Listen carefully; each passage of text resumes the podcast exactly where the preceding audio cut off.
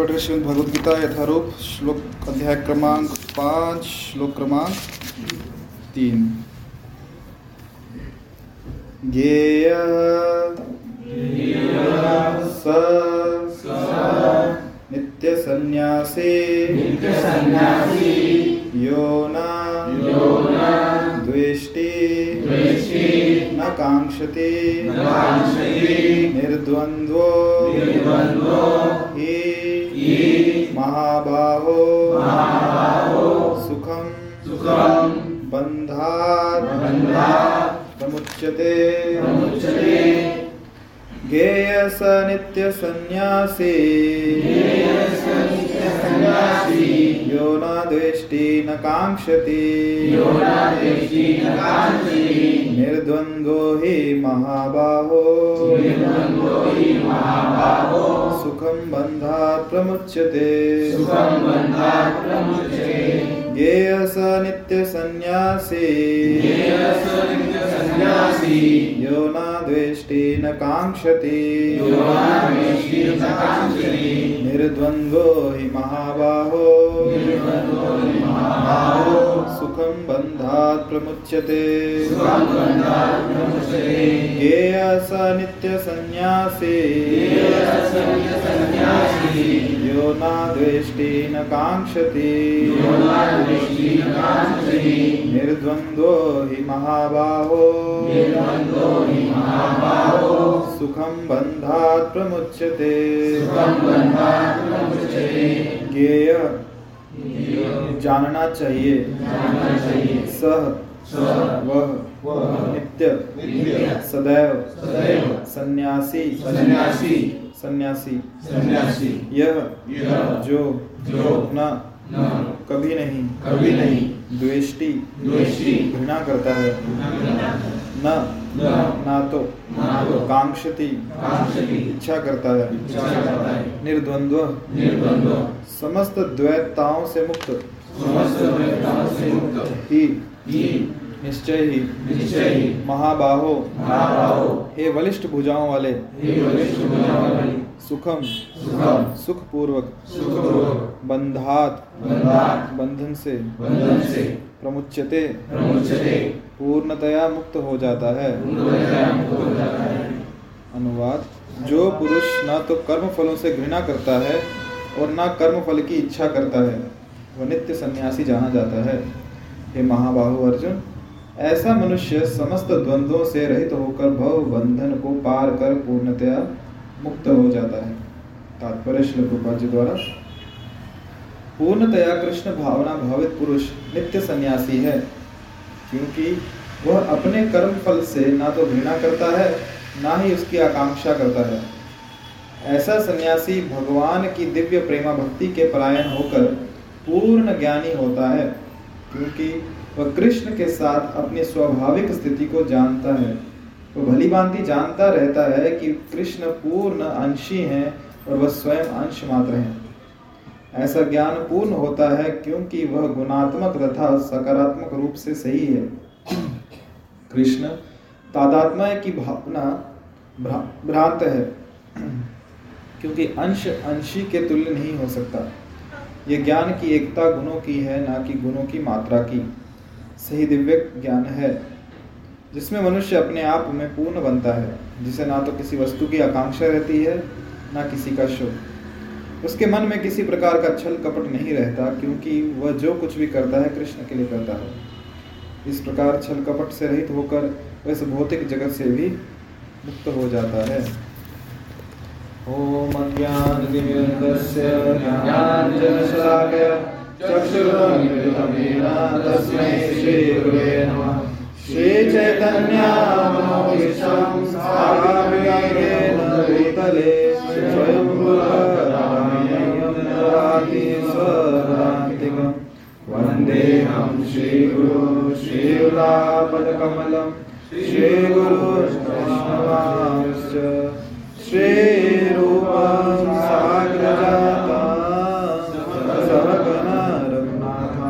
साद्वैतं तां सजीवं साद्वैतं सावधूतं परिजनासहितं कृष्णचैतन्यदेवं श्रीराधा कृष्णपादा सगनमिता श्रीविशाखान्ताश्च नमामो विष्णुपादाय कृष्णविषाय भूतले श्रीमते भक्तिवेदान्तः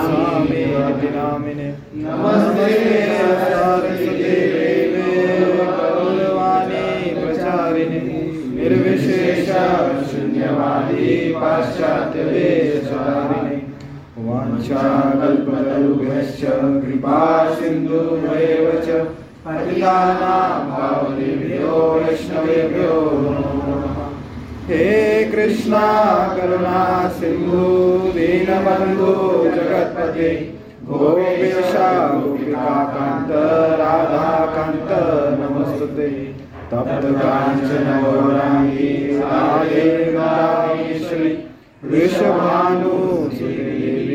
प्रणमामि जय श्री कृष्ण चैतन्य, प्रभु नित्यानंद श्री अद्वैत शिवासादि गौर हरे कृष्णा हरे कृष्णा कृष्णा कृष्णा हरे हरे हरे राम हरे राम राम राम हरे हरे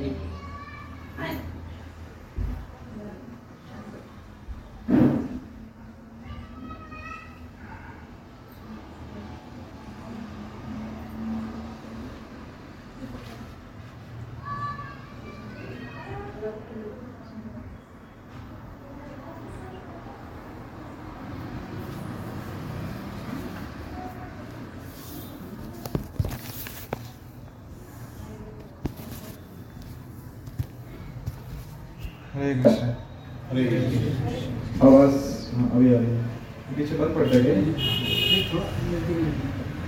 हरे कृष्ण स्वागत है आप सभी का आज के इस गीता सत्र में तो आज अध्याय क्रमांक कौन सा है? पाँच है, जिसका शीर्षक है। क्या शीर्षक है? किन किन भक्तों के पास भगवत गीता है यहाँ पे?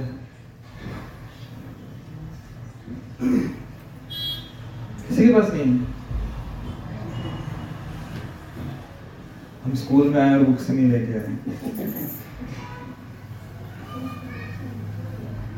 स्टॉल लगाना पड़ेगा क्या गीता का कम से कम स्कूल में तो बुक्स लेके आना चाहिए। तो कैसे पता चलेगा क्या चल रहा है? यहाँ तो बोर्ड भी नहीं है तो बोर्ड में दिखा देता ठीक है, प्रयास कीजिए अगली बार बुक साथ में रहे। समझ में आएगा, मैं सही बोल रहा हूँ कि नहीं? आप क्रॉस चेक तो कर सकते हो। मैं कुछ भी बोल के चले जाऊँगा। क्रॉस चेक होना चाहिए कि नहीं? गुरु शास्त्र, साधु, तीनों प्रमाण होने चाहिए। जो साधु बोल रहे गुरु शास्त्र में लिखा गया कहीं पे? कुछ मन में आया, बोल के चला गया। इसलिए पुस्तक साथ में होनी चाहिए पिछली बार क्या चर्चा की थी हमने किसके ऊपर चर्चा की थी? कौन कौन थे पिछली बार? ठीक। क्या चर्चा की थी? कर्म के बारे में। क्या कर्म? सकाम कर्म, निष्काम कर्म और? तीसरा भी रहता है कुछ? ओके वो अकर्म विकर्म और कर्म था। कर्म विकर्म और अकर्म। सकाम कर्म निष्काम कर्म और फिर भक्ति योग सीधा। आज यहाँ पे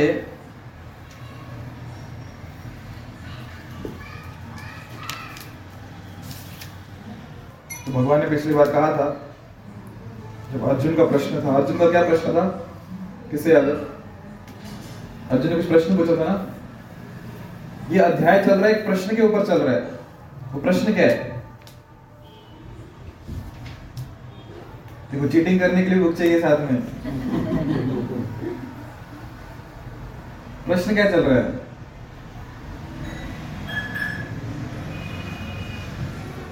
अर्जुन क्या पूछ रहे हैं? क्या श्रेष्ठ है? क्या करूँ? कर्म योग करूँ? ज्ञान योग करूँ? ये भक्ति का तो सवाल ही नहीं पूछा अभी तक। कर्म योग करूँ कि ज्ञान योग करूँ? कर्मों का त्याग कर दूँ? या कर्म करूँ? करूँ क्या मैं? यही प्रश्न था ना अर्जुन का। इसलिए पुस्तक बहुत आवश्यक है। हे कृष्ण, पहले आप मुझसे कर्म इसमें भी नहीं लाया था। हे कृष्ण, पहले आप मुझसे कर्म त्यागने के लिए कहते हैं और फिर भक्ति पूर्वक कर्म करने का आदेश देते हैं। क्या आप अब कृपा करके निश्चित रूप से मुझे बताएँगे कि इन दोनों में से कौन अधिक लाभप्रद है? कौन कौन सी दो चीज़ें? अभी तो बोलो। कर्म त्यागने के लिए कहा है और दूसरा, कर्म करने का कह रहे हैं अभी। तो मैं क्या करूँ? ये प्रश्न था। कर्म को त्याग दो कि भक्ति पूर्वक कर्म करो? उसके उत्तर में भगवान क्या बोल रहे हैं? दोनों उत्तम है कर्म को त्याग करने का मार्ग भी उत्तम है और भक्ति पूर्वक कर्म करना भी उत्तम है। किंतु दोनों में से श्रेष्ठ कौन है? भक्ति में कर्म श्रेष्ठ भक्ति में कर्म श्रेष्ठ है। किसके मुकाबले? कर्म कर्म के परित्याग के मुकाबले भक्ति मुक्त कर्म श्रेष्ठ है। अभी कृष्ण आगे कह रहे हैं जो पुरुष ना तो कर्म फलों से घृणा करता है और ना कर्म फल की इच्छा करता है वो नित्य सन्यासी जाना जाता है। महाबाहु अर्जुन, ऐसा मनुष्य समस्त द्वंद्वों से रहित होकर भवबंधन को पार कर पूर्णतया मुक्त हो जाता है। जो पुरुष पुरुष से पुरुषों की बात नहीं हो रही है, सभी मानवों की बात हो रही है। जो पुरुष ना तो कर्म फलों से घृणा करता है और ना कर्म फल की इच्छा करता है, वो कौन है? नित्य सन्यासी। सन्यासी किसे कहते हैं?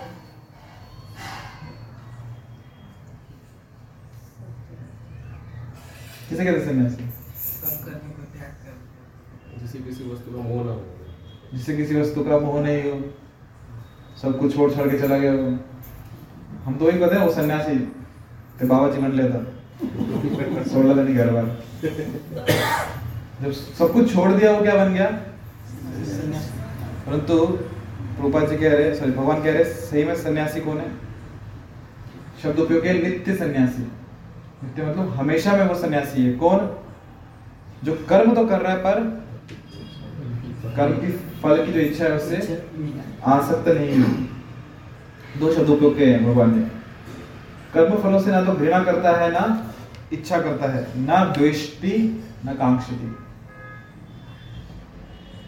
हम जब क्रिया करते हैं कोई कार्य करते हैं दो कारण से। अच्छा क्रिया का आपको पता है ना सब क्रिया के दो प्रकार की होती हैं? कौन कौन सी? हाँ तो बोल रहे सब। कौन सी? क्रिया प्रतिक्रिया। तो करती होगी अच्छा कार्य करना भी क्रिया होती है ना करना भी क्रिया होती है। तो पता है बेसिक ग्रामर रूल्स उदाहरण याद है पिछली बार का वैसे याद है ना? होमवर्क वाला। याद है? किसको याद है? किसी नहीं। कार्य करना भी क्रिया है, ना करना भी क्रिया है। जब हम कोई कार्य कर रहे हैं, नहीं कर रहे हैं तो दो ही कारण होते हैं। किसी उसके कर्म फल क्या आएगा, हम उसको देखते हैं पहले। अगर जो फल आने वाला है, उससे मुझे द्वेष है तो मैं कार्य नहीं करूँगा। अगर जो फल आने वाला है, उससे मुझे कांक्षती, मुझे इच्छा है, उससे राग है, उससे प्रेम है। इच्छा है। कहा गया? हाँ इच्छा।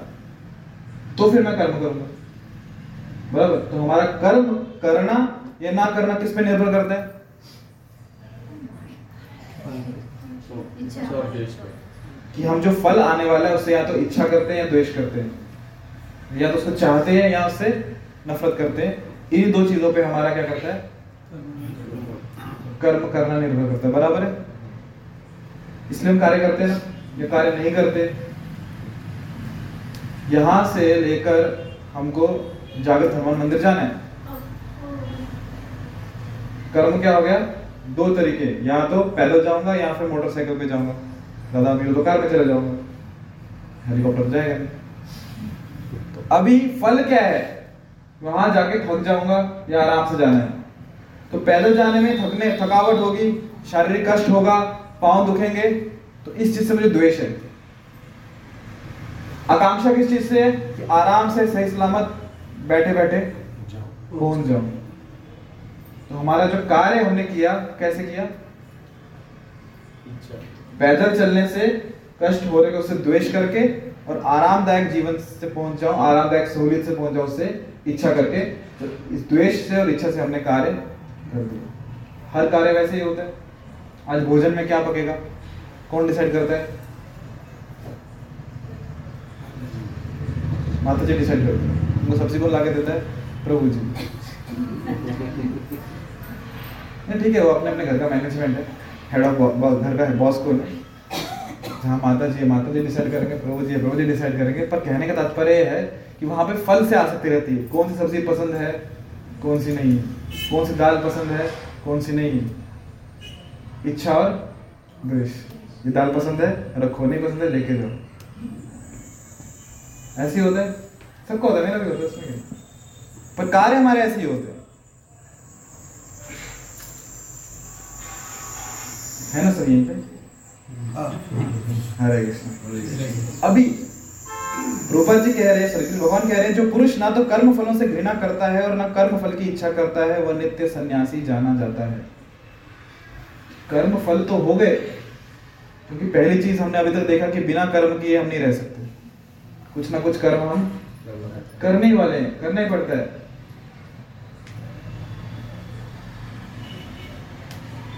यदि कोई जॉब कर रहे हैं हम, और कोई हमें सैलरी दे, कि आपकी ये सैलरी है, और आप बोलो कि काम क्या करना है, काम कुछ नहीं करना, बस एक जगह बैठे रहना कितने लोगों को मंजूर है?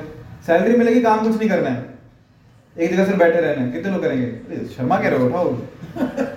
क्या पता भगवान ने सुन लिया तो। पर सच में है काम कुछ नहीं करना है एक जगह बैठे रहना है। कर पाओगे? कर पाओगे? सैलरी मिल रही है, पर काम कुछ नहीं करना है एक जगह बैठे रहना, बारह घंटे। कर पाओगे? अभी तो हाथ खड़ेंगे बारह घंटे, हिलना नहीं है जगह से। कुछ नहीं करना। क्या काम नहीं है काम है ना वो भी। हाथ तो हिलाने पड़ेगा एटलीस्ट अंगूठा तो हिलाना पड़ेगा। तो वो भी नहीं कर पाएँगे। तो बिना कर्म के हम नहीं रह सकते। तो कर्म कर रहे हैं तो कर्म हम करेंगे भगवान कह रहे हैं कि सन्यासी भी कर्म करता है पर एक साधारण मतलब जो बद्ध जीव है हम लोग जो है हम लोग कैसे कार्य करते हैं? फल की अपेक्षा से। फल जो आएँगे उससे या तो आसक्त रहेंगे या द्वेष करेंगे। पर जो सन्यासी है वो भी कर्म करता है पर वो फल से ना आसक्त है ना उसे द्वेष करता है।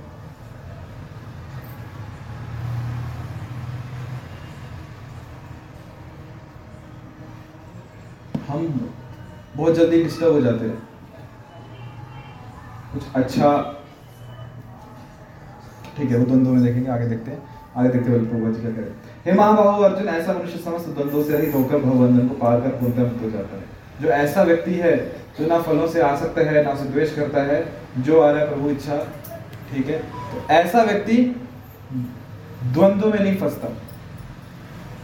द्वंद्व से रहित होकर भगवत धाम को भवबंधन से मुक्त हो जाता है सिंपल भगवत धाम छोड़।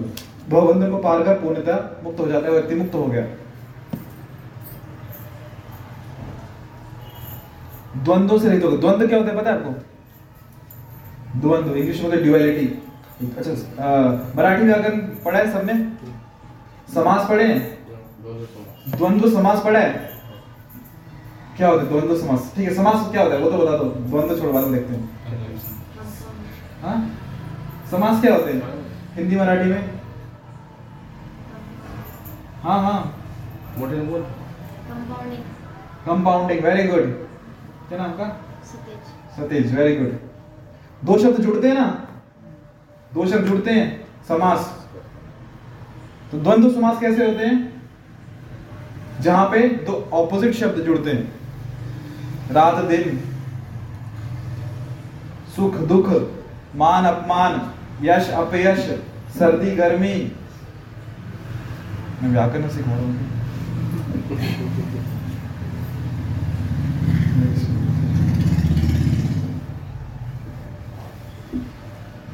कहाँ थे द्वंद्व जगत है, द्वंद्व का जगत है। यहाँ सुख है तो रात भी है। सॉरी सुख है तो दुख भी है। दिन है तो रात भी है। सर्दी है गर्मी भी है, सूखा है और गीला भी है। इसलिए तो हिरण्यकशिपु ने जानता था द्वंद्व का सब मांग लिया उसने, दिन में ना मरो, रात में ना मरो, सूखे में ना मरो, गीले में ना मरो, ऊपर ना मरो, नीचे ना मरो, पूरे द्वंद्व समाज अच्छे से याद थे उसको। सब पूरा वरदान ही वैसे मांगा उसने। तो तो जो व्यक्ति कर्म जो नित्य सन्यासी है, जो हमेशा सन्यास में स्थित है, वो कर्म के फलों से ना द्वेष करता है ना उनकी आकांक्षा करता है। तो, तो ना कि क्योंकि वो कर्म फल से ना द्वेष करता है ना इच्छा करता है तो द्वंद्व में नहीं फंसता और द्वंद्व में क्योंकि वो नहीं फंसता इसलिए वो भवन से मुक्त हो जाता है। सिंपल? सिंपल? कुछ डाउट हो गया यही है श्लोक हो गया? हो गया? समझ में आ गया ना? बस हो गया। जो कर्म फल है, उनसे ना इच्छा करनी है, ना द्वेष करना है। और जब उनसे ना उनकी इच्छा करेंगे, ना उनसे द्वेष करेंगे तो द्वंद्व में नहीं फंसेंगे। और द्वंद्व में नहीं फंसेंगे तो मुक्त हो गया खत्म। हो गया क्लास अब क्या करना तो तात्पर्य देखते हैं प्रभा जी का। पूर्णतया कृष्ण भावना भावित पुरुष नित्य सन्यासी है, क्योंकि वह अपने कर्म फल से ना तो घृणा करता है, ना उसकी कांक्षा करता है। ऐसा सन्यासी भगवान की दिव्य प्रेम भक्ति के प्रयाण होकर पूर्ण ज्ञानी होता है, क्योंकि वह कृष्ण के साथ अपने स्वाभाविक स्थिति को जानता है। तो क्यों ऐसा कर पाता है सन्यासी? क्योंकि वह कृष्ण के साथ अपनी स्वाभाविक स्थिति को जानता है। इसलिए वो कर्म फलों से ना द्वेष करता है, ना इच्छा करता है। तो कृष्ण के साथ एक सन्यासी की स्वाभाविक स्थिति क्या है? कृष्ण के साथ एक सन्यासी की स्वाभाविक स्थिति क्या है? नित्य। क्या? सन्यासी। नित्य दास। सन्यासी कृष्ण का नित्य दास है। हम लोग कौन है? हम कौन है? हम सन्यासी हैं कि नहीं है? हम सन्यासी हैं कि नहीं? है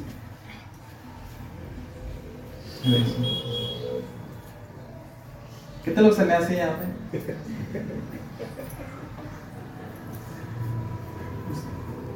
हम्म? कोई नहीं है? कोई भी सन्यासी नहीं है यहाँ पे। सन्यासी कौन है? कृष्ण को करता हैं जो करने वाला है वो भगवान है कि आप उन सन्यासी केवल मतलब नहीं कपड़ों का रंग बदल के सन्यासी हो गया व्यक्ति स्त्रियाँ भी सन्यासी हो सकती है पुरुष भी सन्यासी होते हैं घर में बैठ के बच्चे भी सन्यासी हो सकते हैं, बनना क्या? परमिशन तो पहले सन्यासी मतलब जो स्थित हो चुका है, वास्तविक ज्ञान में, जिसे पता है कि कर्म जो हम कर रहे हैं, उसका जो फल है, उसे मैं आसक्त नहीं हूँ और उसे मैं द्वेष भी नहीं करता वही तो भगवान सही, नित्य सन्यासी वही है। तो यदि हम घर में रह के भी इस मनस्थिति से कार्य कर रहे हैं फल जो भी आने दो, ना मुझे द्वेष करना है, ना उससे उसकी इच्छा करनी है तो कौन है हम?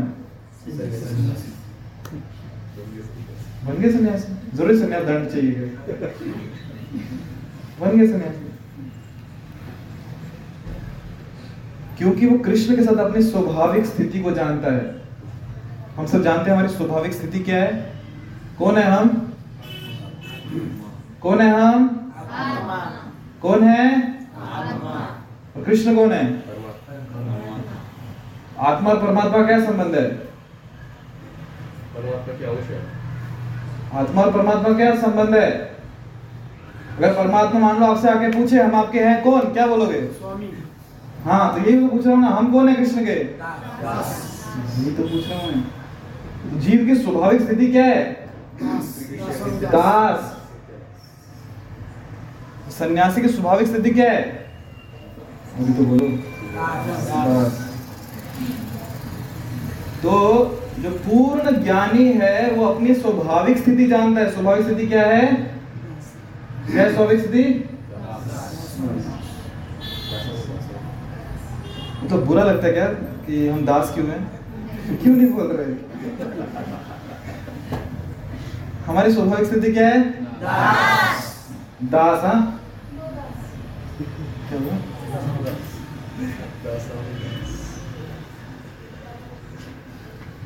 तो जब हमें ये समझ में आ गया कि हम दास हैं, वो स्वामी हैं तो फिर जो भी हम कर्म कर रहे हैं, फिर उसके फलों से ना द्वेष करेंगे ना। इच्छा करेंगे। क्यों? दास का कर्तव्य क्या होता है? हाँ? दास का फल कैसे सेवा करते सेवा करना। सेवा किस लिए करते हैं प्रसन्न करने के किसको? स्वामी। फिर क्या फ़र्क पड़ता है? फल अच्छा है मेरे लिए कि बुरा है? मेरा काम था सेवा करना। किसके लिए? स्वामी के लिए काम खत्म बस इतना ही। फिर जो कर्म मैंने किया उसका फल कुछ भी है ना मुझे द्वेष है ना मुझे उससे कुछ इच्छा है। मेरा काम है दास होने के नाते स्वामी की सेवा करना, वो मैंने कर दिया। स्वामी प्रसन्न काम खत्म इसलिए जो सन्यासी है, वो ना कर्म के फल से इच्छा करता है, उनकी ना द्वेष करता है। क्योंकि ना वो इच्छा करता है, ना द्वेष करता है, इसलिए द्वंद्व में भी नहीं फंसता। द्वंद्व का निर्माण कहाँ से होता है? वहीं से होता है ना। ये चीज़ मुझे अच्छी लगती है, ये चीज़ मुझे बुरी लगती है। तो मुझे फल, फल से कुछ लेना देना ही नहीं है। मैंने कर्म भगवान की प्रसन्नता के लिए तो द्वंद्व में क्यों फंसू द्वंद्व से मुक्त हो गया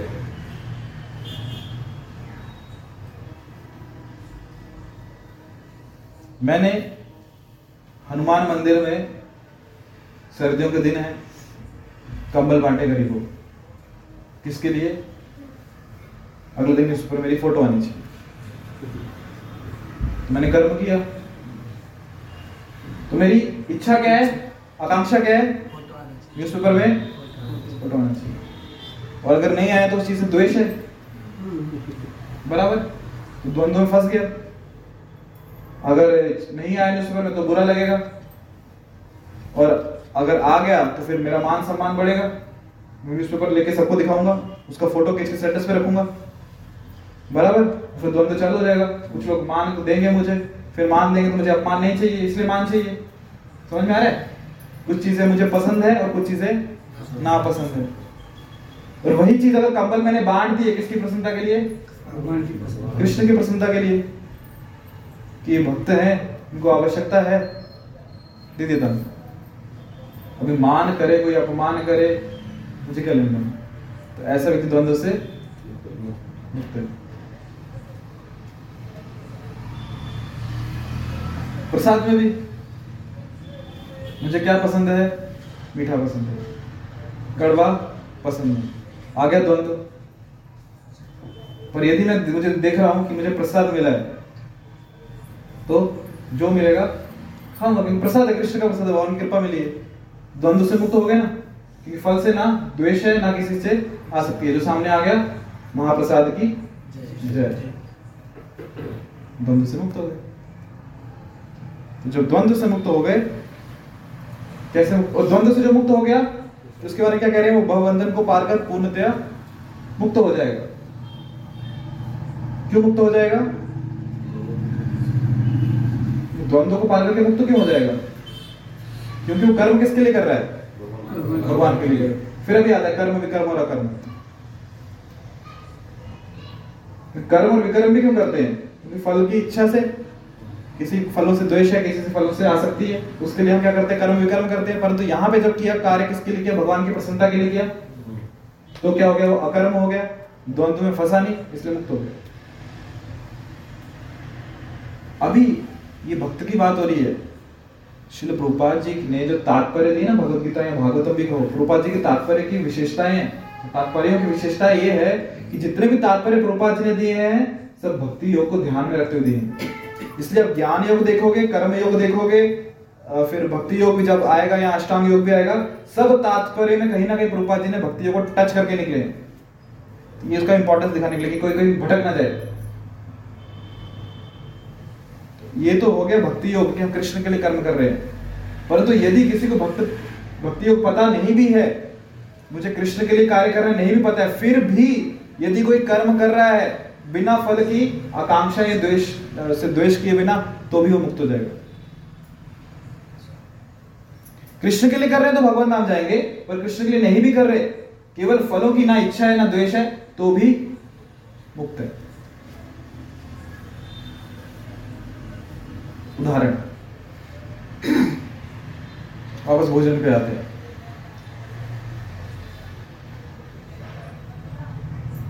भूख लगी है, घर पे आ गए। और ऑर्डर दे दिया। भोजन लेके आओ। भोजन सामने आ गया। पर जो सब्ज़ी बनाई है, मुझे पसंद नहीं। एक ही सब्ज़ी बनी है, मुझे पसंद नहीं। कौन सब्ज़ी नहीं पसंद? सब नहीं पसंद एक को छोड़ के, ठीक है। तो नहीं पसंद मुझे सब्ज़ी। अभी भूख तो लगी है। सूखी रोटी खाऊँगा नहीं। तो फिर क्या होगा? प्लेट छोड़ के चले जाऊँगा। होता है ऐसा? यही सब्ज़ी मिली बनाने को। तो क्या हो गया? द्वंद्व में फंस गए, पसंद और नापसंद। क्यों? जो फल है, उससे द्वेष है। और आसक्ति होगी, उससे इच्छा होगी तो जो फेवरेट सब्ज़ी होगी, मान लो आलू की सब्ज़ी है तो फिर एकदम दबा दबा के। बराबर है? ऐसा होता है? आपको आलू नहीं पसंद होगा, कुछ और पसंद होगा। ऐसा ही होता है ना? अभी यहाँ देखो, मुझे फल से आसक्ति नहीं है, द्वेष है, ना आसक्ति है। भूख लगी है, जो भी सामने आया, महाप्रसाद है गोविंद। व्यक्ति मुक्त है वो, उसको टेंशन ही नहीं है। क्योंकि पकड़ के किसने रखा था? द्वंद्व ने पकड़ के रखा था। चीज़ें पसंद है, चीज़ें ना पसंद है। इसी ने पकड़ा था ना? पसंद होगी, दो रोटी ज़्यादा जाएगी। नहीं पसंद होगी, कुछ भी नहीं जाएगी। पर जिसको टेंशन ही नहीं कुछ जो भी बना होगा, नमक होगा, नहीं होगा, जो भी जो होगा, सब्ज़ी अच्छी होगी, नहीं होगी, कम होगी, ज़्यादा होगी, नमक होगा, नहीं होगा, थोड़ी जल भी थोड़ी कच्ची रहेगी, वो खाएगा, अपना काम करेगा, आगे बढ़ेगा। तो व्यक्ति मुक्त है फिर वो बात समझ में आ गई? तो भक्ति नहीं भी कर रहा, फिर भी फलों से आसक्त नहीं है तो जीते जी मुक्त है एक और उदाहरण देता हूँ। एक चील थी चील समझते हो? बाज वो जो उड़ता है ऊपर, हवा में। उसने कहीं से उसको एक मांस का टुकड़ा मिल गया, उसने पंजों में पकड़ा और लेके उड़ गया। अभी जब बाकी उसके कंपेनियन थे, बाकी चील और बाज, उन्होंने देखा इसको क्या मिल गया, मांस का टुकड़ा मिल गया, सब उसके पीछे पड़े। क्यों? अकेले खाना अच्छी बात नहीं शेयरिंग करनी चाहिए। वो उड़ रहे आगे आगे, पीछे पीछे, बाकी पास लोग उड़ रहे हैं। उसको समझ में आ गया, ये लोग मेरे पीछे आ रहे हैं। उसने क्या किया? वो जो मांस का टुकड़ा पड़ा था, उसको छोड़ दिया। उसने छोड़ दिया तो सब लोग कहाँ चले गए? उसके पीछे चलेंगे मांस के पीछे, और ये आज़ाद मुक्त आत्मा। तो जब तक पकड़ा हुआ था, तब तो तक इसके पीछे पड़े थे। जैसे ही छोड़ दिया, मुक्त हो गया। तो हमने भी किसको पकड़ा हुआ है? द्वंद्व को पकड़ा हुआ है। राग और द्वेष। छोड़ दिया तो हम अभी मुक्त हैं। भक्ति बहुत आगे की बात है। भक्ति नहीं भी की तो बाद में देखेंगे उसको। पर केवल द्वंद्व को छोड़ दिया ना तो मुक्त हो जाएँगे। राग, द्वेष, मान, अपमान, सुख, दुख, सर्दी, गर्मी, यश, अपयश, इसको भी छोड़ दिया। इसको जो हम कर्म कर रहे हैं, इसके बारे में ना सोच के करें तो भी मुक्त हैं। ऐसे मुक्त हो जाएँगे। भक्ति तो बहुत आगे की बात है। हमें जितनी भी चिंताएँ आती है, सोच के देखो किस कारण से आती है। गुस्सा आता है, चिंता आती है। इन्हीं कारण की वजह से आती है ना। या तो फल से राग है या द्वेष है। द्वंद्व को छोड़ दिया तो हम क्या हो जाएँगे? अभी मुक्त हैं अभी तुरंत मुक्त हैं। कुछ अलग से प्रयास करने की ज़रूरत नहीं है। करके देखो। कल जो भोजन मिलेगा ना, नमक हो नहीं हो, बिंदा चुपचाप खा लेना। देखना समझ आएगा कितनी मुक्ति होगी। कोई झगड़ा नहीं होगा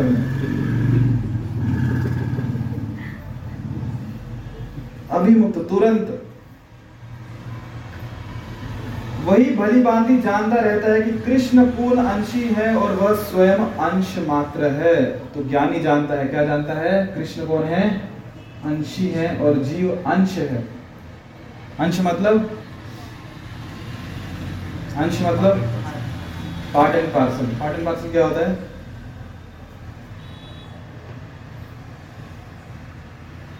औरंगाबाद किसका अंश है? महाराष्ट्र का अंश है। तो महाराष्ट्र क्या हो गया? अंशी हो गया। एक होता है पूर्ण और एक होता है टुकड़ा। बराबर? तो हम लोग किसके टुकड़े हैं? भगवान के। वो अंशी है और हम क्या हैं? अंश हैं। कौन जानता है पूर्ण ज्ञान? इसलिए वो मुक्त है। कि उसे पता है वो कृष्ण की सेवा जो द्वंद्व की बात कर रहे हैं ना तो हमें वो करने का प्रयास करना पड़ेगा। कर्म योग में करने का प्रयास करना पड़ेगा, पर भक्ति योग की विशेषता ये है ठीक है कर्म योगी को उसको छोड़ना पड़ेगा भक्ति योगी को छोड़ना नहीं पड़ता, वो द्वंद्व खुद से छोड़ देते हैं। आपका खुद का अनुभव होगा। काफ़ी कुछ महीने होंगे, कुछ दिन होंगे, कुछ साल हो गए भक्ति करते हुए। कुछ बुरी आदतें होंगी पहले। कुछ उसमें से अभी भी होंगी बहुत सारी छूट गई होंगी। तो जो छूट गई उसे छोड़ना पड़ा कि छूट गई? कितने लोगों ने छोड़ा? कितने लोगों की छूट गई? छूट गई ना? तो ये। कर्म योग में हम छोड़ते हैं भक्ति योग में छूट जाती है। यदि भक्ति कर रहे हैं ये एडवांटेज है कि द्वंद्व छूट जाएँगे अभी द्वंद्व परेशान नहीं करेंगे। क्यों? हम फोकस सेवा करने में जन्माष्टमी में कितने लोगों ने सेवा की थी? कितने लोगों से भूख ने परेशान किया था या थकावट ने परेशान किया था? नहीं किया था ना? क्यों? छूट गया। छोड़ना नहीं पड़ा। छूट गया। कर्म योग में छोड़ना पड़ता है। फिर मुक्त हो जाता है। तो भक्ति योग में छूट जाता है व्यक्ति भक्ति योग में अपने आप मुक्त है। इसलिए कहते हैं, भक्त ऑलरेडी मुक्त है। उसको मुक्ति के लिए अलग प्रयास नहीं करना पड़ता। ऐसा ज्ञान पूर्ण होता है क्योंकि वो गुणात्मक तथा सकारात्मक रूप से सही है। कृष्ण तादात्म्य की भावना भ्रांत है क्योंकि अंश अंशी के तुल्य नहीं हो सकता। अच्छा यहाँ पे कह रहे हैं। क्या कह रहे हैं? गुणात्मक और सकारात्मक। अच्छा आपने कभी सुना है कि हम सब भगवान है? कितने लोगों ने सुना हम सब भगवान है? नहीं मैं नहीं बोल रहा आपको पत, मानते हो मैं बस पूछ रहा हूँ सुना कितने लोगों ने कि हम सब भगवान है? सुना है तो है कम से कम। जिन्होंने नहीं सुना बहुत अच्छी बात है ऐसी चीज़ सुनना भी मत करें कान बंद करना अक्सर जिसे कहते हैं ना मायावाद सिद्धांत उसमें कहते हैं कि हम सब क्या हैं भगवान है जीव भगवान है जब व्यक्ति मुक्त हो जाता है वो क्या कर जाता है वो ब्रह्म में लीन हो जाता है और वो आत्मा परमात्मा बन जाता है ऐसी कुछ धारणाएँ हैं समाज में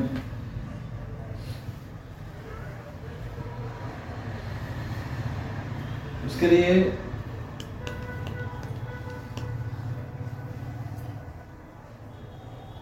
जीव जब कहते हैं भगवान है तो वो सही भी है और गलत भी है। सही कैसे है? रूपा जी कह रहे हैं गुणात्मक रूप से सही है। जो गुण होते हैं ना क्वालिटी वो सही है। जैसे सोना आप लोगों ने पहना है? Yes. पे? घर पे है। आपके पास जो सोना है, कितना होगा? दस ग्राम, पंद्रह ग्राम, बीस ग्राम, तीस ग्राम तो बहुत ही हो गया। मतलब जो पहना होगा। बराबर है? उसकी क्वालिटी और जो सोने की खान है क्वालिटी सेम है? सोना तो वही है, सोना तो वही है। है ना? पर अंतर कहाँ पे आता है? क्वांटिटी में।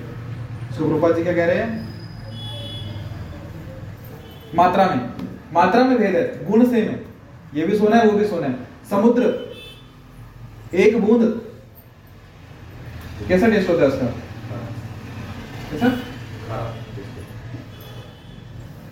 नमकीन हाँ। समुद्र नमकीन रहता है ना तो एक बूंद भी नमकीन है और पूरा समुद्र भी तो गुण सेम है। आत्मा भी सच सत्य चित्त आनंद है और भगवान भी सत्य चित्त और आनंद है। पूर्ण ज्ञान में है, पूर्ण आनंद में है और पूर्ण और शाश्वत है। गुण सेम है। अंतर कहाँ पे आता है? मात्रा में। इसलिए आत्मा कभी परमात्मा नहीं बन सकता। उदाहरण देते हैं तोता जब पेड़ में चला गया तो पेड़ बन गया। हमको नहीं दिख रहा, क्योंकि तोता भी हरा है, पेड़ भी हरा है, पर पास जाके देखेंगे, तोता है, उसका अस्तित्व है, तोता मरा नहीं वहाँ पे। तो आत्मा कहीं भी जाए, उसका अस्तित्व है, हमेशा के लिए। दूसरा उदाहरण क्या देते हैं? समुद्र की बूंद समुद्र में मिल गई तो समुद्र बन गई नहीं उस बूंद का अस्तित्व है और भेद भी है। गरम तवे पे समुद्र एक पानी की बूंद डाल दो क्या होता है? क्या हो जाता है? भाप बन के गायब। पता भी नहीं चलता ऐसे डांस करती गायब। है ना? वही उस गरम तवे पे समुद्र डाल दो तो, तो तवा कहाँ जाएगा पता नहीं चलेगा। ये अंतर है एक बूंद में और समुद्र में ये अंतर है आत्मा में और परमात्मा। गुण बराबर है, गुण वही है। पर मात्रा में बहुत भेद है, इसलिए आत्मा परमात्मा नहीं बन सकता। इसलिए जब मुक्ति की बात कर रहे हैं ना तो मुक्ति, पूर्ण मुक्ति नहीं है, क्योंकि आत्मा कभी परमात्मा में एक नहीं हो सकता दोनों दोनों में भेद है। आत्मा पहले भी थी, अभी भी है और बाद में भी रहेगी, अपना अस्तित्व नहीं खोने वाली।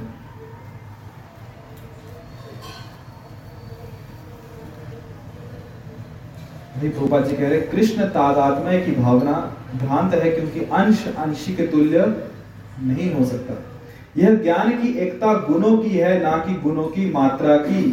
तो यही क्या है? ये सही दिव्य ज्ञान है कि एकता किसमें है? गुणों में है, ना कि मात्रा में। कौन से गुण? कौन से गुण? कौन से गुण? बराबर है। सत चित और वो क्या होता है? सत मतलब सनातन। सत मतलब सनातन। आनंद आनंदमय आनंदमय। आनंद मतलब आनंदमय और?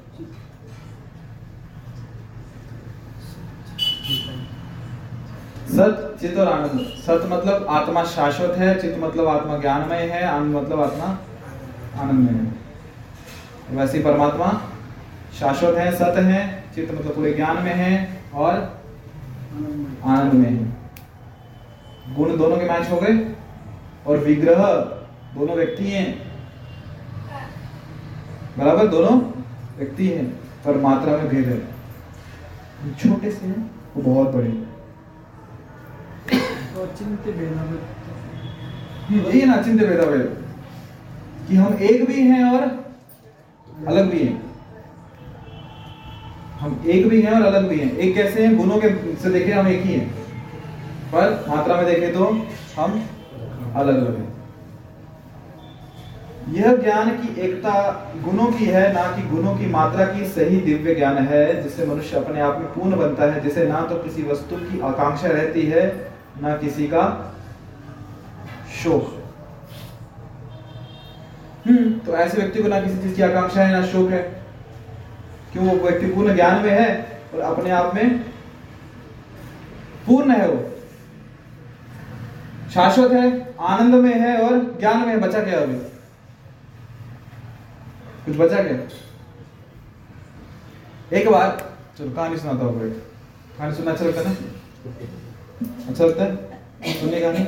एक व्यक्ति था, गाँव में था। वो और उसका बेटा, दो ही लोग रहते थे। उसके पास खेती थी थोड़ी सी तो अचानक उस दिन उसके घर में घूमते घूमते कहीं से घोड़ा आ गया। तो आपको पता है पड़ोसी कैसे होते हैं? बहुत अच्छे होते हैं ना? डाउट है ठीक है। तो उसका पड़ोसी आ गया। बोले, वाह, आपके पास तो नया घोड़ा आ गया। तो उसने कुछ रिएक्ट नहीं करा क्योंकि वो सन्यासी था। सन्यासी मतलब गृहस्थी वाला था सन्यासी था। कर्म से आसक्त नहीं था। ना ना द्वेष था फलों से ना कुछ आसक्ति थी, ना ना द्वेष थी ना कांक्ष थी। उसने ठीक है, भगवान की कृपा है। जो अच्छा हो। कुछ दिनों बाद वो घोड़ा गायब हो गया। पड़ोसी फिर से आया। आपको घोड़ा चला गया, आपको बुरा कितना बुरा हुआ? बोले, भगवान की इच्छा। वो आया था, चला गया। कोई परवाह नहीं। फिर कुछ दिनों बाद वो घोड़ा एक घोड़ी को लेके आया साथ में। तो पड़ोसी फिर से आया अरे वाह आपके पास तो दो दो हो गए अभी वो खर्चा भी नहीं कुछ करना पड़ा फ्री में घोड़े मिल रहे हैं आपको तो उसने बोला भगवान की इच्छा प्रभु इच्छा से हो रहा है कुछ कर्म फल से आ सकती ना द्वेष कुछ दिनों बाद उसका जो बेटा था अभी घोड़ा है घर में तो गाड़ी आती घर में तो एक चक्कर तो बनता है ना चक्कर मार के आते हैं नई नई गाड़ी है तो बच्चा बैठ गया घोड़े के ऊपर थोड़ा घूम के आता हूँ, एक चक्कर मार के आता हूँ।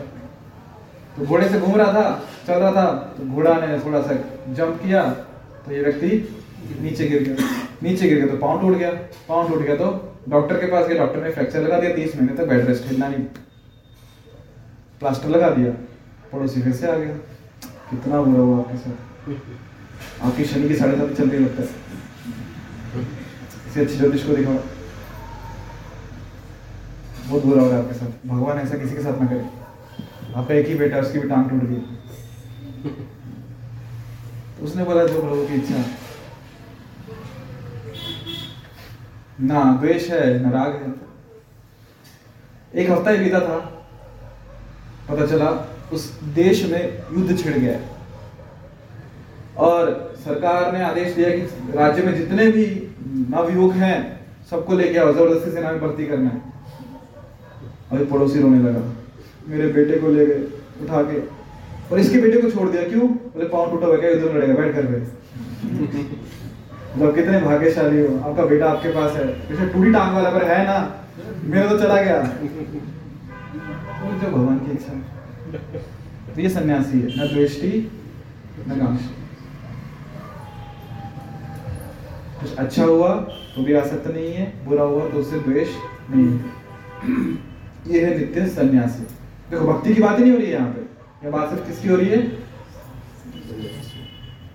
कर्म फल से ना द्वेष है, ना आकांक्षा है, ऐसा व्यक्ति नित्य सन्यासी और फिर वो क्योंकि ना द्वेष करता है, ना आकांक्षा करता है, द्वंद्व से मुक्त है भवबंधन से मुक्त हो जाता है, ये सन्यासी का लक्षण है।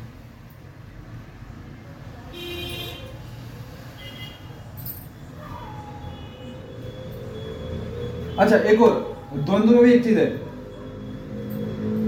कई बार ऐसा लगता है कि लगता क्या द्वंद्व हमें परेशान करते ही है है ना? कुछ अच्छा बुरा होता है तो हम परेशान हो जाते हैं। और अच्छा होता है तो? तो परेशान होते कि नहीं होते? ज़्यादा परेशान होते, पता है क्या आपको नहीं पता। जब बुरा होता है तो व्यक्ति थोड़ा डिप्रेशन में जाएगा, ज़्यादा सो जाएगा, थोड़ा रो लेगा, एक जगह बैठेगा आराम से। और कुछ अच्छा हो जाए ना तो ज़्यादा पागल होता है। फिर एक जगह नहीं बैठता वो। वो खुद भी पागल तो दूसरों को भी करता है। क्यों भाई अच्छा हो रहा है मेरे साथ। द्वंद्व ये है, ऐसा नहीं है कि बुरा हो गया तो बुरा है अच्छा भी बुरा हो जाता है। द्वंद्व से द्वंद्व खतरनाक ही है। इससे द्वंद्व से दूर रहना चाहिए। तो भगवान कह सकते थे ना वहाँ से, यहाँ पे कि वो बुरों से द्वेष करता है और अच्छों को पसंद करता है। दोस्तों का दोस्त और दुश्मनों का दुश्मन। सुने? प्रहलाद महाराज तो यहाँ तक कहते हैं कि ये जो शिक्षा जो ये सिखा रही है कि ये मेरा दुश्मन है, ये मेरा दोस्त है, वो शिक्षा ही गलत है। समोहम सर्वभूतेषु।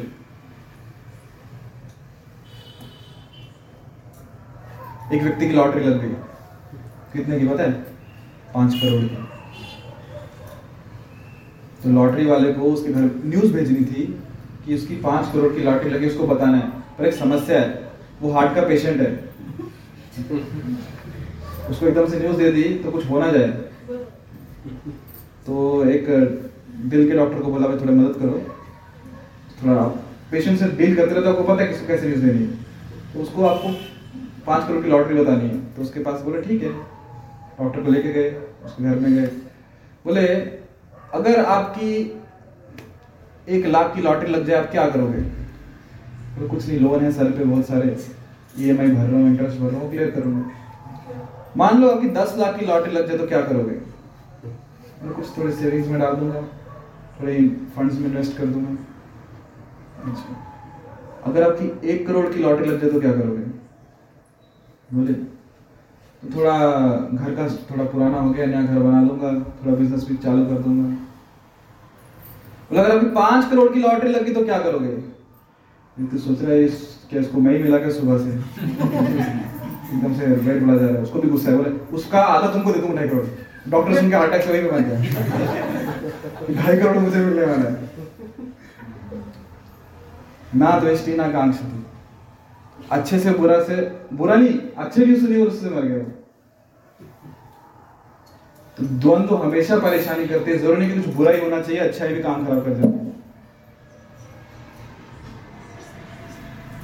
इसलिए दोनों से बचना चाहिए।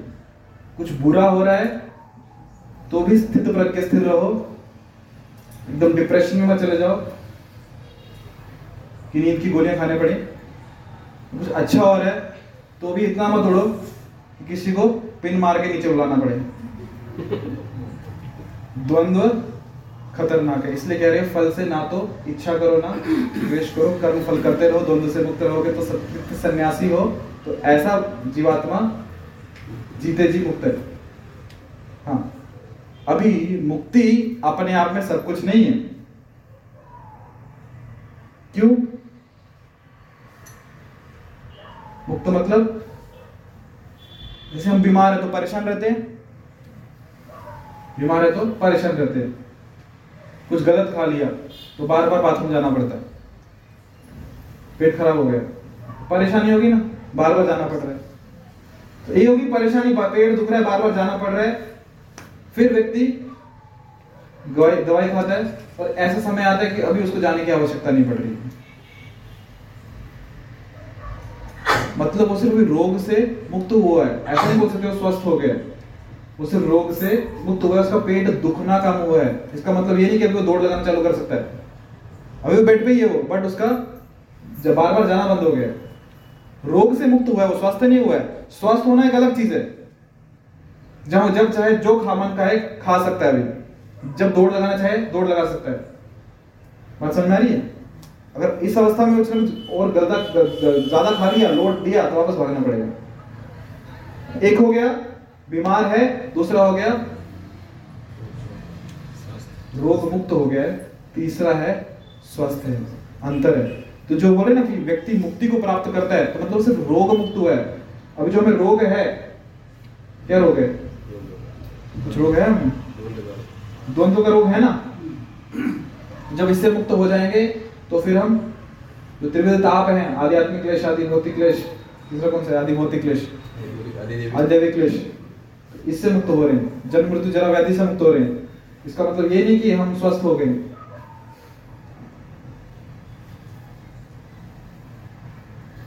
जैसे होता है कभी कभी।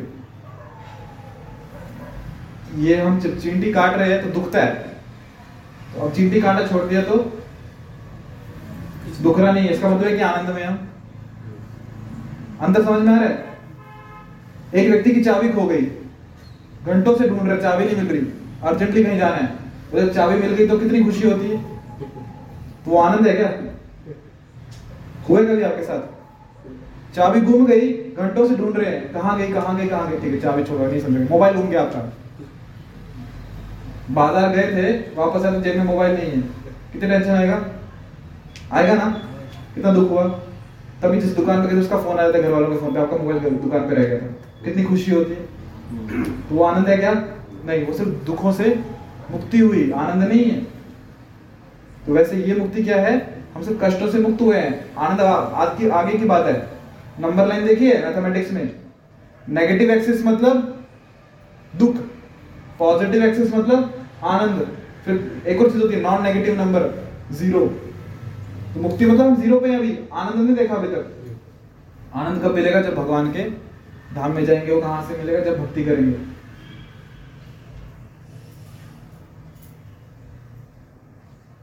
उसके मन में किसी प्रकार का छल कपट नहीं रहता, क्योंकि वह जो कुछ भी करता है, कृष्ण के लिए करता है, इस प्रकार छल कपट से रहित होकर वह इस भौतिक जगत से भी मुक्त होता है। तो ऐसा व्यक्ति कभी छल कपट नहीं करता।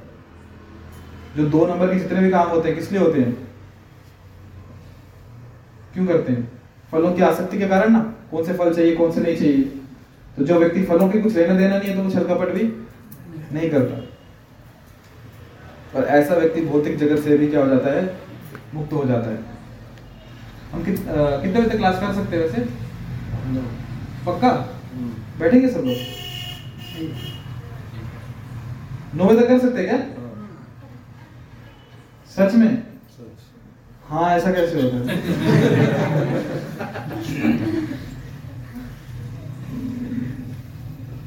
अगर जल्दी स्टार्ट करें तो जल्दी भी हो सकता है पर क्योंकि बहुत कुछ बाकी है इसमें भी तो मैं भी सोच रहा हूँ। बोलूँ कि नहीं बोलूँ?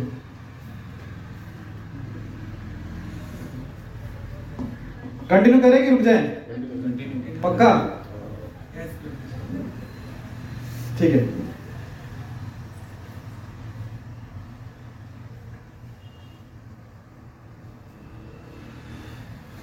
तो वही तो जो तात्पर्य प्रभुपाद ने दिए हैं, विशेषकर भक्ति को सेंटर में रखते हुए दिए हैं, कि जो व्यक्ति किसी प्रकार का छल कपट नहीं करता, क्योंकि वो जो कुछ भी करता है, कृष्ण के लिए करता है। देखो, भक्ति की फिर से मैं कह रहा हूँ, भक्ति को छोड़ दे भी, दे अगर। भक्ति की बात ना भी करें, जो केवल कर्म फल से आसक्ति नहीं है, वो भी कभी छल कपट नहीं करेगा। तो समाज में हम देखते हैं कितने ऐसे लोग हैं, जो भक्ति नहीं करते, पर फिर भी उनका मानना ऐसा है, क्या? जियो और जीने दो। किसी को परेशानी मत करो। आते ना कितने सारे कि गुडविल के ऊपर एनजीओ लोग चलाते हैं, कि समाज का कुछ भला होना चाहिए, लोगों के अच्छे के लिए कार्य करो। कि हमें फल की अपेक्षा नहीं है, हमको बस दूसरों की मदद करनी है। ऐसे लोग होते हैं ना तो वो भी क्या है, जल्दी डिस्टर्ब नहीं होते और किसी का छल कपट नहीं करते वो। ऐसे लोग देखे आप लोगों ने तो हमेशा किसी में विश्वास करते हैं कि लोगों का भला करने में हमें बदले में कुछ नहीं चाहिए, कुछ भी फल है, लोग हमारी निंदा करें, लोग हमारी तारीफ़ करें, हमको अच्छा काम करना सिर्फ़। हम सिर्फ़ कर्म करने फल से हमारी आसक्ति नहीं है। वो लोग भी मुक्त हैं। उनको भी कुछ परेशानी नहीं होती, कोई उनको निंदा करे या फिर कोई तारीफ़ करे, वो उनका काम करते जाएँगे। वो लोग भी मुक्त हैं। रूपा जी कह रहे हैं, और ऐसे लोग भी कभी छल कपट नहीं करते। तो अभी विशेष, भक्ति की विशेषता ये है कि ये लोग जो कर्म कर रहे हैं, फल से आसक्त नहीं है, चाहे वो, फल से ना द्वेष कर रहे हैं, ना आसक्त है, इच्छा कर रहे हैं, वो लोग मुक्त हैं। और भक्त भी मुक्त है। पर भक्त के पास एक प्लस पॉइंट ये है कि भक्त जो है, वो मृत्यु के बाद भगवान के धाम में जाएगा क्योंकि वो कृष्ण के लिए कर्म कर रहा है। और ये लोग मुक्ति के लिए कर्म कर रहे हैं, ये मुक्त हो जाएँगे। तो मुक्ति होने के बाद क्या करेंगे? वापस यहीं पे आएँगे क्योंकि कुछ आनंद नहीं मुक्ति में। बोर हो जाएँगे। लास्ट टाइम देखा था, एक कमरे में अगर हमें बंद कर दिया जाए, क्या करेंगे? कुछ कर ही नहीं सकते, क्या करेंगे? कुछ कुछ कर नहीं रहे तो बोर हो जाएँगे। जैसे अभी बात हुई। एक जगह पे बैठे रहना तो मोबाइल मोबाइल चाहिए साथ में तो बोल जाएँगे बराबर है? जीवात्मा का स्वभाव है क्या? कर्म कर्म। इस प्रकार छल कपट से रहित होकर वह इस भौतिक जगत से भी मुक्त हो जाता है तो रूपा जी ने यहाँ पे विशेष जिस बात पे ज़ोर दिया है, वो दिया है कि दो चीज़ें यहाँ पे जो मुझे समझ में आई कि जो फल हम कर रहे हैं कर्म कर रहे हैं फल की न द्वेष करना है ना आसक्ति करना है उससे हम मुक्त हो जाएँगे। द्वंद्व से मुक्त हो जाएँगे द्वंद्व से मुक्त हो गए हम मुक्त है। अभी द्वंद्व से जो मुक्त हमें होना है वो हमें द्वंद्व को छोड़ना है कि हम चाहते द्वंद्व हमें छोड़ दे? कौन सा आसान है? द्वंद्व हमें छोड़ दे? क्योंकि हम छोड़ने जाएँगे तो मेहनत करना पड़ेगा। मेहनत हम करना नहीं चाहते। सिंपल है, ना स्मार्ट वर्क करो, ना हार्ड वर्क क्यों करना कृष्ण फ्री में दे रहे हैं तो साथ में कर लेते हैं ना? तो यदि हम भक्ति कर रहे हैं, दोनों अपने आप छूट जाएँगे, कुछ विशेष नहीं करना पड़ेगा। तो इसलिए भक्ति का ये प्लस पॉइंट है, इसलिए तात्पर्य प्रभुपा जी भक्ति पे ज़ोर दे रहे हैं कि भक्ति योग के माध्यम से ये आसान हो जाएगा, क्योंकि हम कृष्ण के लिए कर्म कर रहे हैं। वहाँ पे हमको विशेष ये सोचने की आवश्यकता नहीं है कि मैं जो कर्म के फल की आसक्ति किए बिना कर्म करना है हमको सिर्फ़ इतना सोचना है मुझे कृष्ण के लिए कर, कर, कर्म करना है फिर फल से हम ऐसे ही अनासक्त हो जाएँगे। ना द्वेष करेंगे ना ना इच्छा करेंगे। वही उदाहरण वापस से कि सन्यासी सोचेगा कि जो भी आया है प्रसाद प्रसाद नहीं जो भी खाने में आया है मैं खा लूँगा मुझे ना इससे द्वेष करना है ना कड़वी सब्ज़ी से ना मीठे से आसक्ति रहनी जो मिलेगा मैं खा लूँगा। मुझे थोड़ा सा खाना पेट भरना और अपनी साधना करनी ये हो गया जो कर्म योगी भक्त के पास एडवांटेज क्या है? उसको छोड़ना नहीं पड़ेगा, उसको सोचना नहीं पड़ेगा कि मैं खाऊं या नहीं खाऊं, मेरा द्वेष है कि नहीं, इसमें राग है कि नहीं, इसमें आसक्ति है कि नहीं। वो सिर्फ़ ये देखेगा, मुझे कृष्ण की प्रसन्नता के लिए कार्य करना है, ये प्रसाद है, मुझे कृष्ण की प्रसन्नता के लिए खाना है, फिर उसमें कुछ भी हो, करेला हो या लड्डू हो, महाप्रसाद हो द्वंद्व छोड़ने नहीं पड़े, द्वंद्व छूट गए और दूसरा, मायावाद सिद्धांत इस मायावाद सिद्धांत से हमें बच के रहना चाहिए, कि जीव कभी भगवान ना था, ना है और ना बनेगा। भगवान कृष्ण ही कृष्ण है, हम किसी भी माध्यम से कृष्ण नहीं बन सकते। लोग बोलते हैं, अभी हम योग कर रहे हैं, हम साधना कर रहे हैं, हमारी कुंडलिनी शक्ति जागृत हो रही है, हम सात चक्रों को भेद रही है कुंडलिनी ऊपर जा रही है, और जब हमारा आ गया चक्र खुलेगा तो हम भगवान बन जाएँगे। तो कृष्ण ने गोवर्धन को उठाने के लिए कौन सी साधना की थी? कौन से योग शिविर में गए थे कुंडलिनी जागृत करने के लिए? शक्ति आ गई अभी, सात दिन तक गोवर्धन उठाएँगे। त्रिनावर्त को वध करने के लिए कोई योग सिद्धि की थी कि अब दस बारह साल हिमालय में बैठ के साधना की, अभी मेरे पास शक्ति आ गई कि मैं हवा में त्रिनावर्त को पकड़ सकता हूँ। कृष्ण कृष्ण, छह दिन के थे तो पुतना का वध कर दिया।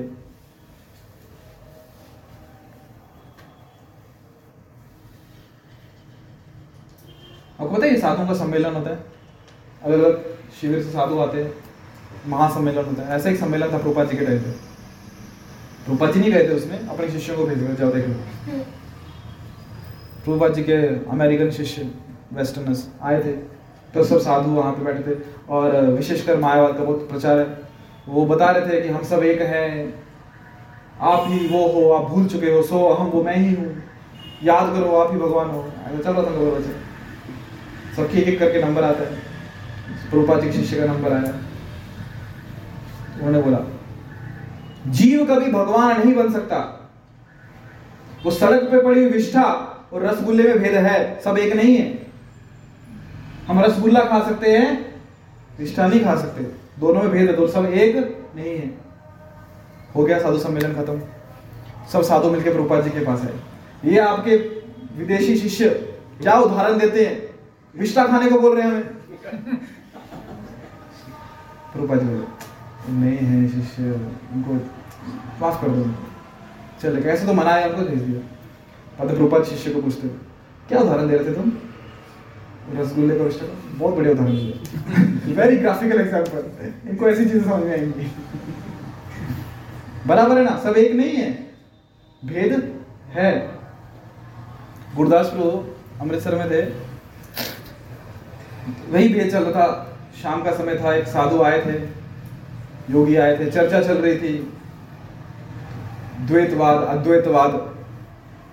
चर्चा में वो जो साधु थे, वो यही बोल रहे थे, हम सब एक हैं। तो ये भक्त समझा रहे थे, नहीं, हम एक नहीं, हम दो हैं। जीव में और भगवान में अंतर है। हम बहुत छोटे हैं। भगवान बहुत बड़े हैं। गुण में हम एक हैं। मात्रा में बहुत भेद है। हम बहुत छोटे हैं। भगवान बहुत बड़े हैं। वो बहुत विशाल हैं। फिर वही चला कि बूंद तो समुद्र में लगी तो बूंद समुद्र हो गई। बोले, नहीं, बूंद में और समुद्र में गुण सेम है। बूंद में और समुद्र में बहुत अंतर है। बहुत चर्चा चली। यही चल रहा था। वो बोले, एक है। ये बोले, दो हैं। अनेक भेद है। बोले, भेद नहीं है। दिसंबर का महीना था। सर्दियों के दिन थे। और नॉर्थ इंडिया में आपको पता है, सर्दी एकदम कड़ाके की पड़ती है। अभी दिना तो कहाँ जाएँगे? बोले वहीं पे विश्राम कर लेते हैं। तो अपने भक्त ने क्या किया? बोले, ठीक है, रात हो गई, कहाँ जाओगे? यहीं पे सो जाओ। बोले, ठीक है, सो जाता हूँ। तो कंबल लिया, उसमें धागा निकाल के दे दिया, बोले, उड़ के सो जाओ। सब एक ही है, ये धागा और कंबल एक ही है। धागा उड़ो और, सो जाओ। तो भक्त चले गए अपने काम में। कमरा बंद कर दिया, अंदर से सो गए। ये परेशान अभी। धागा उड़ के कैसे सो गए इतनी ठंडी में। सोने का प्रयास किया, पर थोड़ा सा काम करे।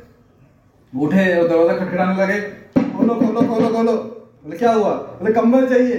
बोले, धागा उड़ के सो जाओ ना, सब एक ही तो है। क्या धागा और क्या कंबल? सिर्फ़ मन में हम सोच रहे हैं कि वो अलग अलग है। मन की धारणा है वो तो हम सब तो एक ही है। बोले, नहीं, मुझे ठंड लग रही कंबल दो। बोले, पहले मानो हम सब एक नहीं है। बोले, तुम कंबल दो पहले। नहीं, पहले मानो हम सब एक है, नहीं है। बोले हाँ बाबा, कंबल तो हम सब एक नहीं है, हम अलग है, भगवान बड़े हम छोटे कबूल है मुझे, कंबल दो फिर जाके कंबल दिया, मिलो। धागे में और कंबल में अंतर है, जीव में और परमात्मा में अंतर है। हम भगवान नहीं बन सकते। प्रभुपद जी कहते this is the last snare of maya मतलब माया जीव को कुछ ना कुछ भोग दिखाती है, प्रलोभन देती है फंसाने के लिए कि भगवान की भक्ति छोड़ दो, है ना? इंद्रिय वस्तु देती है। आँखों के लिए रूप देती है सुंदर, कानों के लिए सुनने को कुछ अच्छा देती है, नाक के लिए सूंघने को जीवा के लिए स्वाद, त्वचा के लिए स्पर्श, कुछ ना कुछ इंद्रिय भोग देती है। पर जो जीव उसमें फंसता ही नहीं है, माया में फंसता ही नहीं है, मुक्ति मार्ग में चलता है तो आखिरी जाल माया फेंकती है। तुम ही भगवान हो। कहाँ उसे ढूंढ रहे हो? वो तुम ही हो। वो कह रहे ना आपने, क्या बोलते उसको? सांप सीढ़ी। अच्छे से प्रसादना चल रही है। 98 में कोई सांप आ जाता है दो नंबर पे लेके आता है। है ना? तो ये लास्ट आखिरी तो पहुँचने वाले हैं बस। आखिरी सांप आ जाता है 98 वाला, कि आप ही भगवान हो। सीधा एकदम खत्म गेम नीचे तीन नंबर आ जाता वही है, मायावाद। गलती से फंस गए उसमें, कितनी भी प्रगति की हो बैक टू पवेलियन फिर से शुरू करो एक एक करके ला ला के। और भक्तों की कृपा हो गई, चार नंबर की सीढ़ी मिली, सीधा नाइनटी नाइन पे। हंड्रेड से बाहर। तो यही है श्लोक में क्या? क्या है श्लोक में? किसको समझ में आ गया श्लोक में क्या है? तो मुझे भी समझा दो। क्या है? पुरुष द्वंद्व से मुक्त होता है वो मुक्त मुक्तात्मा कहलाता है। जो द्वंद्व से मुक्त हो गया वो मुक्तात्मा कहलाता है। और द्वंद्व से मुक्त कैसे होंगे?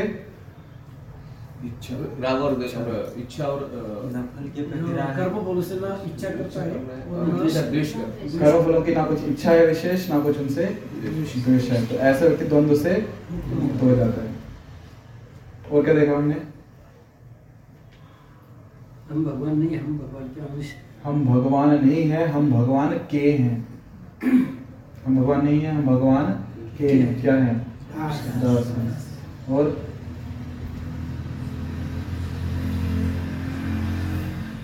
और और क्या देखा? भक्ति पूर्वक कर्म कर्म द्वंद्व से मुक्ति दिलाती है द्वंद्व से मुक्त होने के बाद और भवबंधन से भी छूट जाता है और बाद में मुक्त हो जाता है। कर्मयोग और भक्ति योग में कर्मयोग को कर्मयोग में द्वंद्व को छोड़ना पड़ता है भक्ति योग में वो द्वंद्व छूट जाता है। कर्म में हम अपने प्रयास से कर रहे हैं भक्ति योग में वो छूट जाते हैं स्वाभाविक रूप से हो जाते हैं। क्योंकि वहाँ पे कर्म किसके लिए कर रहे हैं? कृष्ण की प्रसन्नता के लिए कर रहे हैं और क्या है? और क्या देखा? हो गया? इतना ही था क्या? बस। और एक विशेष चीज़ जो द्वंद्व से मुक्त है वो क्या नहीं करता?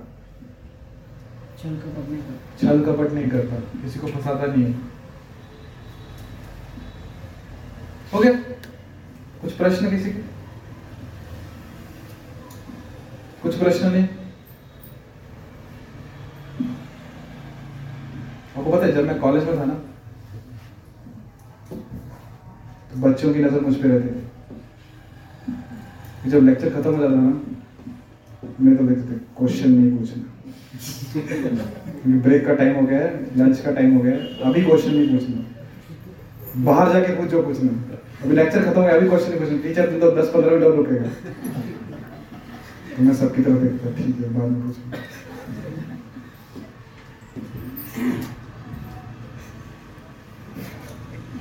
कुछ प्रश्न कैसे के? नहीं। यहाँ पे रुकते हैं। श्रीमद भगवद गीता की जय। श्रील प्रभुपाद की हरे कृष्ण। और कीर्तन करना नाम जप करना कीर्तन करना नाम जप नहीं करना। नमः। विष्णुपदाय कृष्णपृष्ठाय भूतले। श्रीमते भक्तिवेदान्त